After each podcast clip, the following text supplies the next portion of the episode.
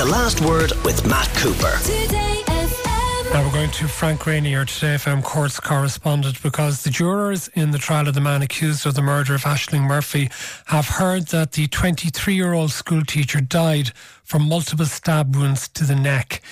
The jurors were presented with the post-mortem evidence today in the trial of Jozef Pushka, a thirty-three-year-old Slovakian man who denies murdering Miss Murphy in Tullamore last year.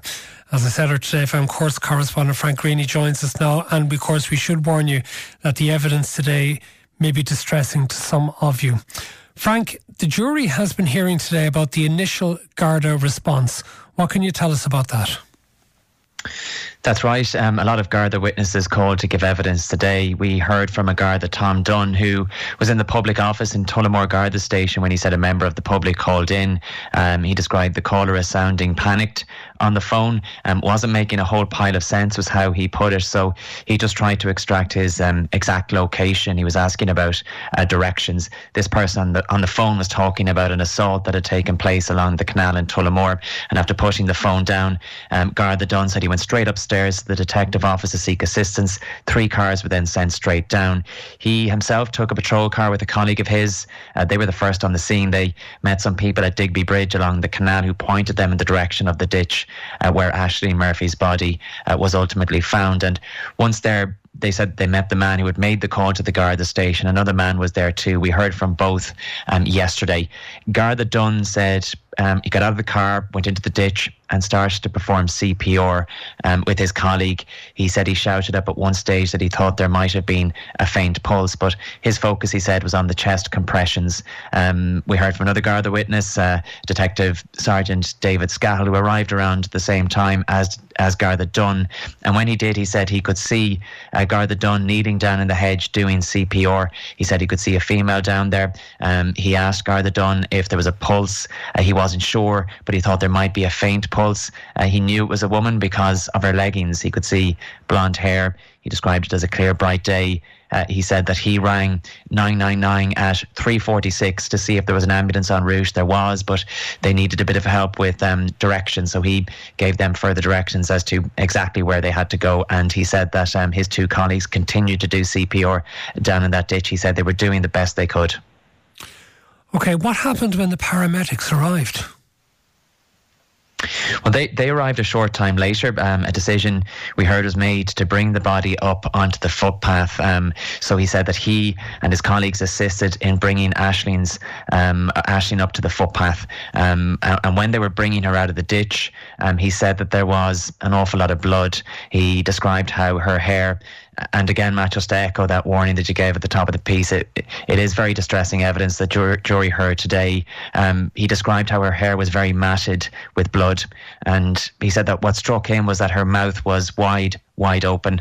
Um, he said that he saw cuts and a slice on her neck. He he described her clothing. He said that she was wearing a G A top um, from her local Camogie club. He said he was familiar with that club. A K K top was how he described it. Uh, she had leggings. He noticed that she didn't have shoes on her, but he did see some blue runners in a, in a hedge nearby. Uh, he said there was also a black jacket in that hedge. He saw some dark sunglasses on the edge of a footpath and a pink bobble hat. And uh, just to the left of where uh, she was, he said there was a bicycle with big green forks on it. He described how um, once the paramedics were working on her, he noticed a defibrillator was there. Uh, he described her body as being limp at that stage. And again, he remembered uh, looking at her mouth. Um, he said it was just wide open. Uh, he described seeing a necklace as well, a gold necklace, he said. And it said, um, uh, he, it, from his memory, it said Ashling, a gold necklace that said Ashling. I understand the jury also heard today about an arrest. Which arrest? They heard about an arrest through the evidence um, uh, of Detective Scahill. He, before he'd left the scene, he said he became aware that a man had been arrested. And this afternoon then we heard from a colleague of his, Detective, um, who who said he thought the description of a potential suspect was similar to the description of a man that he knew.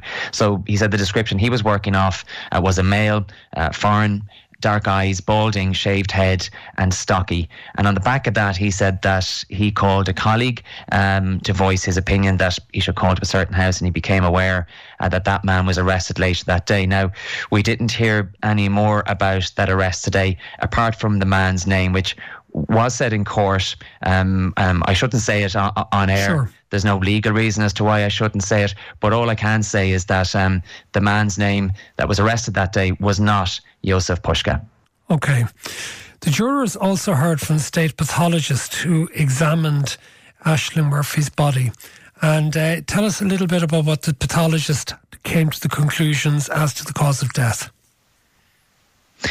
That's right. Uh, it took some time for the pathologist, Doctor Sally Ann Collis, to present her findings to the court. Um, we heard she examined Ashling's body from top to bottom, inside and out. Uh, this was the day after she had been found, on the thirteenth of January last year. And she outlined in great detail uh, what she described as twelve sharp force injuries, um, eleven of which were stab wounds. And she said that all of them were inflicted to the right side of her neck. And in relation to one particular injury to her neck, she said she didn't think Ashling would have been able to speak or make an intelligible sound after it had been inflicted. She also said um, she wasn't able to completely exclude uh, the possibility of compression or pressure being applied to Ashling's neck. Uh, she was also asked about some injuries to her hands, particularly um, Ashling's fingers, which she said uh, may have been defensive in nature. Um, she said she may have been trying to protect herself, may have caught a blade, uh, was how she put it.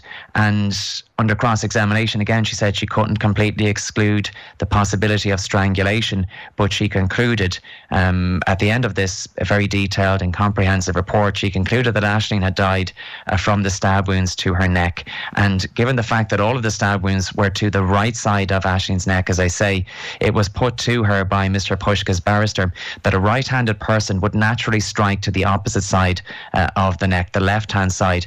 And the pathologist agreed, uh, but she said that was provided they were both facing each other. Um, but later then, um, when she was being re-examined by the prosecuting barrister, she said an attack such as this will be quite dynamic, and she outlined how Ashling's head may have been to one side, or the blade may have moved, or that side of her neck may have been ex- exposed. But I suppose it took her maybe over an hour and a half to deliver um, her evidence Uh, this afternoon, and, and she ultimately concluded, as I say, that Ashling Murphy died from multiple um, stab wounds to the neck. Frank Greaney, our Today F M Courts correspondent, thank you. You can follow each moment of the trial with Frank on his daily podcast, All Rise: The Ashling Murphy Murder Trial, which is available from half past six this evening on the GoLoud app or wherever it is you get your podcasts. The Last Word with Matt Cooper, weekdays from four thirty. Today